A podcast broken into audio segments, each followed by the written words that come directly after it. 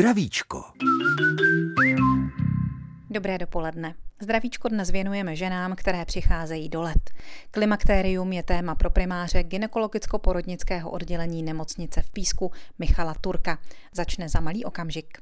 Ještě jednou hezký pozdrav ze zdravíčka, které dnes navštívil doktor Michal Turek. Vede gynekologicko-porodnické oddělení nemocnice Písek a přijel si za námi povídat o tom, jaké nástrahy ženám klade rostoucí věk.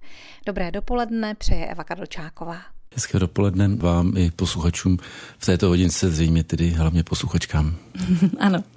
Máme-li se věnovat stárnoucím ženám, tak eh, si myslím, že bychom asi měli začít od eh, klimakteria, nebo vůbec od chvíle, kdy ženské tělo začíná stárnout. Možná je to mnohem dřív.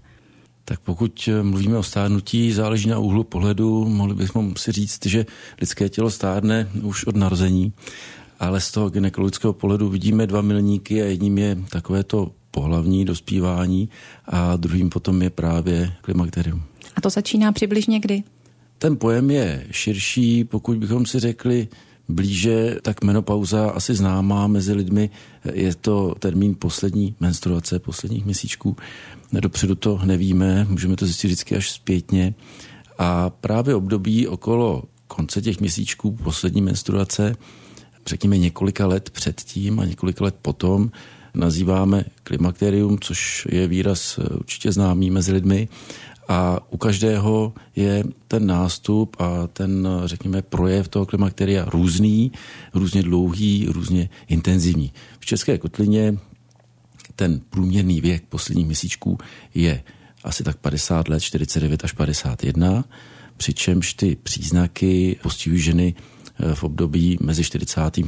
až 55.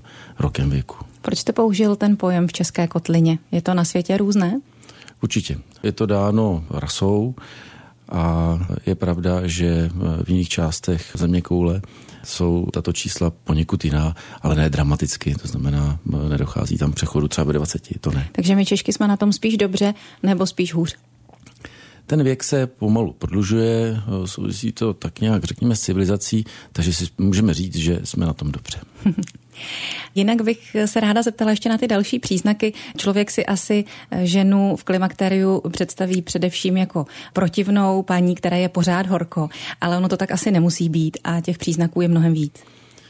Určitě tak být nemusí. V těch příznaků máte pravdu, je popsáno více jak sto nebo stovky v podstatě, ale mezi ty hlavní patří takové ty návaly horka, pocení nebo noční pocení, poruchy nálady, nespavost, nervozita, podráždění, tak přece úzkost. Tak to jsou ty nejčastější, ale musím říct, a ze své praxe to vidím v ambulanci, že je mnoho žen, které projdou tímto obdobím velmi, jako řekněme, s grácí, prostě to na nich není poznat. A pak jsou ženy, které zase jednak buď to ty příznaky mají opravdu tak silné, anebo je ještě sami z důvodu nějakých dalších okolností, řekněme, zveličují a potom jsou to ty ženy, o kterých jste mluvila vy. A dá se jim nějak pomoci? Doporučil byste substituční terapii? Substituční terapie jako taková zcela jistě přesahuje její vysvětlení a objasnění rámec eh, našeho pořadu. Doporučení potom bych nechal vždycky na tom konkrétním, řekněme, ginekologovi, který předepisuje a konkrétní ženě pacience. My jsme se dostali z období, kdy, řekněme, v 90. letech bylo velmi nekritické přijímání a povšechné předepisování té substituční hormonální terapie. Bylo to až takové jako moderní, kdo, která žena nebrala nějakou tu pilulku hormonální, jako by nebyla. Potom se objevily v roce 99-2002 velké studie v Americe, kdy byly interpretovány jak odbornými, ale zejména teda laickými kruhy a vyvolali, řekněme, až jako bouři nevole vůči hormonální terapii. Takže tam jsme se pak dostali do takové dekády zase až jako nekritického odmítání hormonální substituční terapie. Já jsem rád, že dneska už eh, jsme dále, víme o hormonální substituční terapii více a víme, že není vhodná pro všechny a zároveň zase není zavržení hodná. Takže potom ten konkrétní preparát je na tom, kterém ginekologovi a konzultaci eh, s tou svojí pacientkou a pokud bych měl jednou větou říct, jestli ano nebo ne, no tak samozřejmě ano. Ale. Mm-hmm. Tak se tomu budeme během dnešního zdravíčka možná věnovat ještě dál. Naším hostem je doktor Michal Turek, primář ginekologie v nemocnici v Písku. S doktorem Michalem Turkem, naším dnešním hostem, ginekologem a uroginekologem, mluvíme o stárnutí žen a o jejich potížích, které s věkem přicházejí. Zmínili jsme klimakterium, pochopitelně. Ještě by mě zajímalo, co se vlastně při něm děje v těle ženy. Co způsobuje ty potíže, které ženy mají? Z pohledu gynekologa dochází k hormonálním změnám, kdy vyhasíná funkce vaječníků a ty hormony potom se tvoří, ale v menší míře v jiných tkáních. A na základě těch hormonálních změn, na základě toho vyhasínání produkce vaječníků dochází ke změnám všech dalších orgánů, orgánů systému, které mají ty receptory nebo ty, které jsou citlivé na ty vaječníkové hormony původně. Takže se to samozřejmě netýká jenom vaječníků, ale v podstatě celého organismu ženy, protože ty receptory jsou nejenom v té urogenitální oblasti, ale i v oblasti třeba trávicího systému, kůže, Tohle CNS všechno i trávicí ústrojí ano. reaguje na hormony vaječníků a vajíčka? Ano. No to je neuvěřitelné. No tak potom není divu, že nám není úplně dobře. Důsledky z toho urogynekologického hlediska, které je vaším oborem především, jsou jaké? Dochází eh, k atrofii, to znamená stenčení těch eh, sliznících tkání, ať už je to močová trubice, pochva, část močového měchýře, kdy ta tkáň je tenká, méně pružná, je tam větší riziko, eh, řekněme, nějakého poranění, je tam riziko zánětů, je tam riziko těch pocitů, které ženy mají, a to jsou kromě té suchosti, tak to může být pálení, řezání, bolestivé močení, bolesti při pohlavním styku. A to je důsledkem nějakého zánětu, anebo tam vlastně vůbec zánět v tu chvíli být nemusí a přesto tyhle problémy a ty pocity Ten ženy mají? tam pak může ve větší míře nastoupit, ale i když tam není, tak tyto potíže být mohou. To je právě dáno tou suchostí těch sliznic. Uh-huh. A v tom případě můžete ženám doporučit nějakou pomoc? Ano, ty hormony, o kterých jsme mluvili, tak se podávají buď to celkově, anebo místně, lokálně. A to zrovna je tento případ, o kterém jsme se jako bavili, ta suchost sliznic v té urogenitální oblasti. Tam s velkou výhodou se dají aplikovat hormony jenom lokálně, vkládáním, zaváděním. Dál bych se posunula ještě k té oblasti močení, půzení na močení a úniku moči. To je věc, kterou také s vašimi pacientkami řešíte. Ano, s přibývajícím věkem je frekventnější, častější takový ten druh neudržení moče provázený urgencí, to znamená nucením na močení a častým chozením na záchod, respektive nočním chozením na záchod. A to proč? To je dáno eh, většinou eh, dráždivým měchýřem a je to zase způsobeno nebo spolu způsobeno tím hormonálním úbytkem. Samotný ten hormonální úbytek v průběhu toho klimakteria tohle samotný nespůsobí, ale spolu podílí se na těchto projevech. A my víme, že taková ta stresová inkontinence při kašli, při skákání trampolíně, to postihuje i ženy mladší, které ještě nejsou v klimakteriu a postihuje to ženy třeba 40 leté, ale také 50, 60 leté. Oproti tomu je ta urgentní inkontinence, ten dráživý měchýř, tak ten pozorujeme spíš u žen kolem 60, 65 let věku a ten hormonální úbytek tam jednoznačně je vidět ten jeho nepříznivý efekt a proto řekněme zase tou léčbou hormonální můžeme tyto příznaky ovlivnit, i když ty hormony jako takové nejsou přímým lékem na inkontinenci. Zatracené hormony ty chybějící tedy myslím. My jsme tady spolu už mnohokrát mluvili o zavádění pásky, která pomáhá ženám se stresovou inkontinencí, to je ten kašel, jak jste zmiňoval, skákání na trampolíně, nějaký větší pohyb a podobně. To znamená, že tato páska by starším ženám mm, ve většině případů nepomohla. Přesně tak. Říkáte to velmi správně, naopak by mohla i uškodit.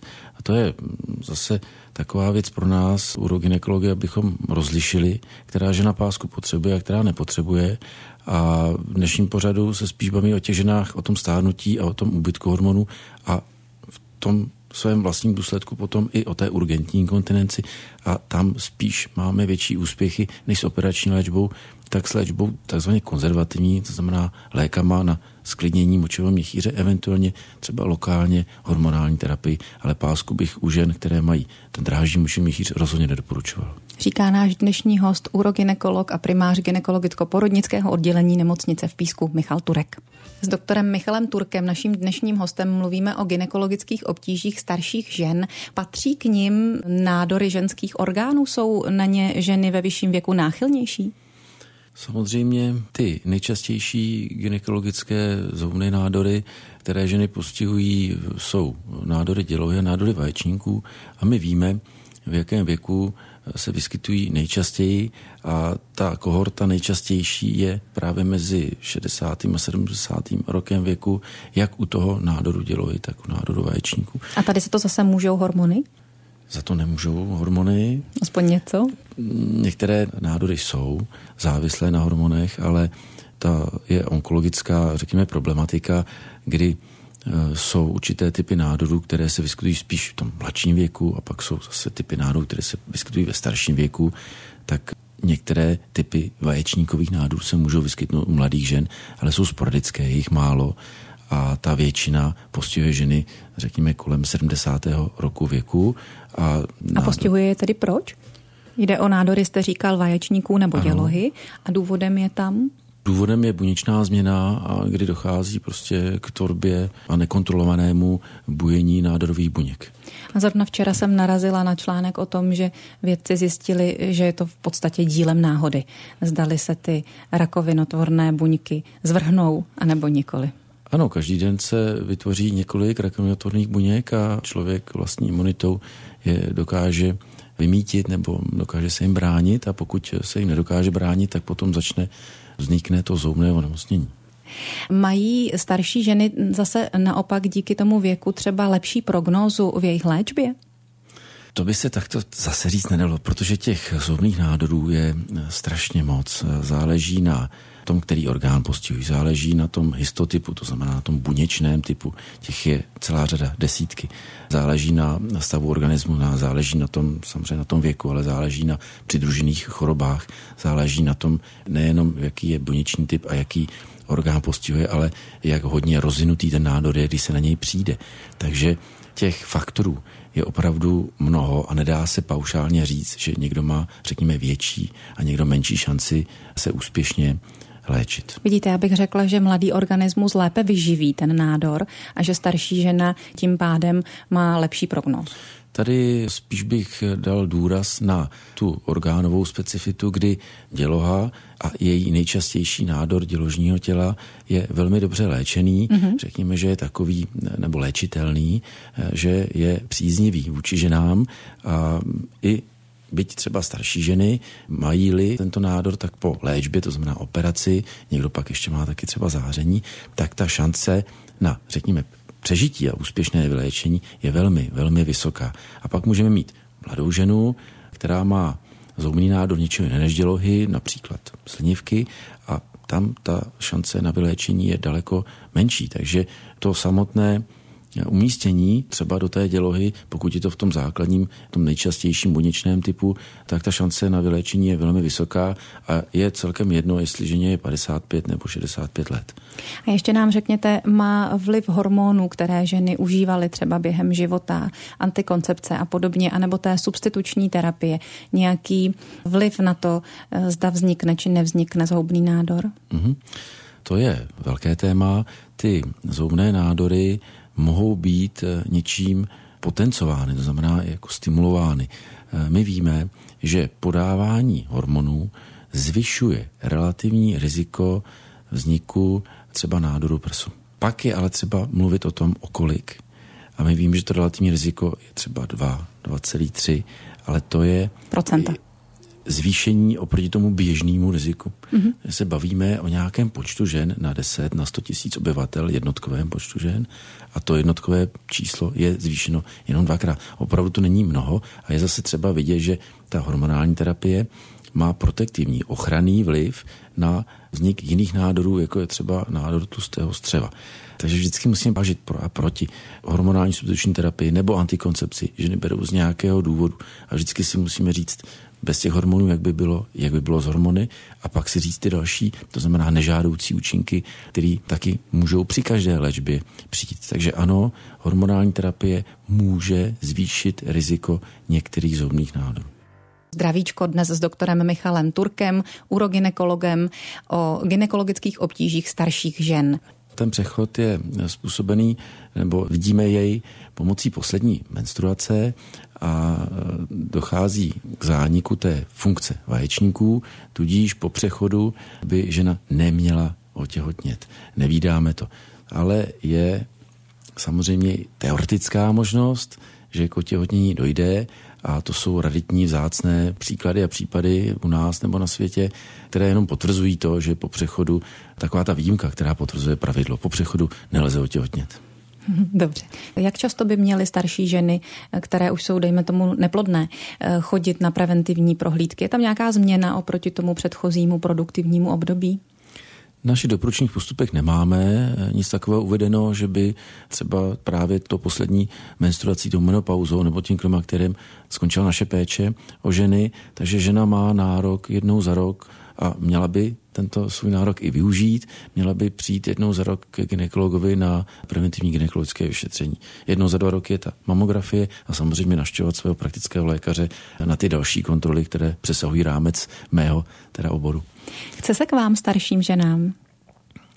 Máte pravdu, nejčastěji ženy vidíme právě v podobě ještě toho klimakteria, které se projevuje, kromě všech těch příznaků, jak jsme o nich mluvili, jako návaly pocení, tak se projevuje nepravidelností menstruačního cyklu. A to jsou potíže, které k nám ženy velmi často ještě dovedou. A v momentě, kdy ta menstruace přestane, ty potíže třeba klimakterické vymizí, tak si mnoho žen myslí, že už nemusí nikam chodit. V podstatě nemají tu menstruaci, nejsou těhotné, nejsou takové ty klasické známky nebo příznaky toho, že by měli běžet ke ginekologovi. Ale opak je pravdou a ty nejtěžší onemocnění, aspoň jejich prvopočátku, a mluvili jsme o tom, to jsou ta zhoubná onemocnění, tak ta vůbec nebolí a řekněme vyšetřením a včasným záchytem máme větší šanci je úspěšně léčit. Takže Aha. i ženy po klimaktériu, po přechodu, když už nemají potíže, tak by měli jednou za rok k gynekologovi chodit a měli by mít e, vyšetření, měli by mít ultrazvukové vyšetření, kdy posuzujeme právě dělou hodlo děložní vaječníky a vidíme, nebo můžeme určit, jestli se tam něco děje nebo děje tak, aby jsme potom mohli eventuálně léčit to, co ještě z kraje ženu nebolí. A dva roky má žena nárok na preventivní nebo screeningovou mamografii, mamografické vyšetření. E, ten nádor prsu může vzniknout v každém věku a my se snažíme odsledovat eh, teda tu nejrizikovější skupinu, kdy vzniká nejčastěji a to je právě skupina žen mezi 45. a řekněme 65. rokem věku. Ale i v tom, řekněme, pozdějším věku může docházet ke vzniku nádoru prsu a proto to vyšetření je vhodné v každém věku, protože i 80-letá žena může mít nádor prsu, určitě. Máme před sebou poslední část dnešního zdravíčka. Jehož hostem je doktor Michal Turek. Vede gynekologicko-porodnické oddělení v nemocnici v Písku. Co je to myom? My jsme tady mluvili o zhoubných nádorech, tak myom je nezhoubný nádor, to znamená nemetastazuje a neovlivňuje celkový stav organismu. Je to nezhoubné bujení té děložní svaloviny, vytváří se tam takové menší či větší úzlíky a nevýhoda těch, nebo ty myomy mají tu svoji takovou vlastnost, že velmi, některé mohou velmi rychle růst a, a mohou způsobovat potíže jako bolesti, nepravidelné krvácení, poruchy otěhotnění a tak dále. Myom malý se rozhodně dá sledovat, záleží, jestli se tam neobjeví nějaký další myom, nebo jestli ten původní nějak neroste. Řešení potom záleží, někdy se musí vzít až celá děloha, někdy se bere jenom ten myom, někdy se jenom sleduje, ale z malého myomu bych rozhodně strach neměl. Co říct závěrem ženám, které nás dnes poslouchali a stárnou, tak jako všechny stárneme? Já si myslím, že ženy by se neměly bát klimaktéria, neměly by se bát přechodu ze své Měli by ho zvládnout vím, s grácí, jak jste tak, říkal. Přesně tak. Znám spoustu žen, které prošly přechodem a nebylo to na nich poznat a toto životní období si užili tak jako každé jiné. Všem nám to tiká stejně, víme, že to je taková ta spravedlnost a veselá mysl zdraví, takže jestli jsme veselí ve 30, v 50, no 70, vždycky je to pozitivní a klimakterium ani stárnutí asi nemyslím, že je nějakým strašákem. Ba naopak a v každém tom té životní etapě si můžeme najít něco, co je moc hezkýho a co nás v tu chvíli naplňuje. Krásně jste završil dnešní zdravíčko. Hostem byl doktor Michal Turek, primář gynekologicko-porodnického oddělení nemocnice v Písku. Děkujeme za to, mějte se hezky. Pěkný den přeju. A hodně zdraví všem přeje Eva Kadlčáková.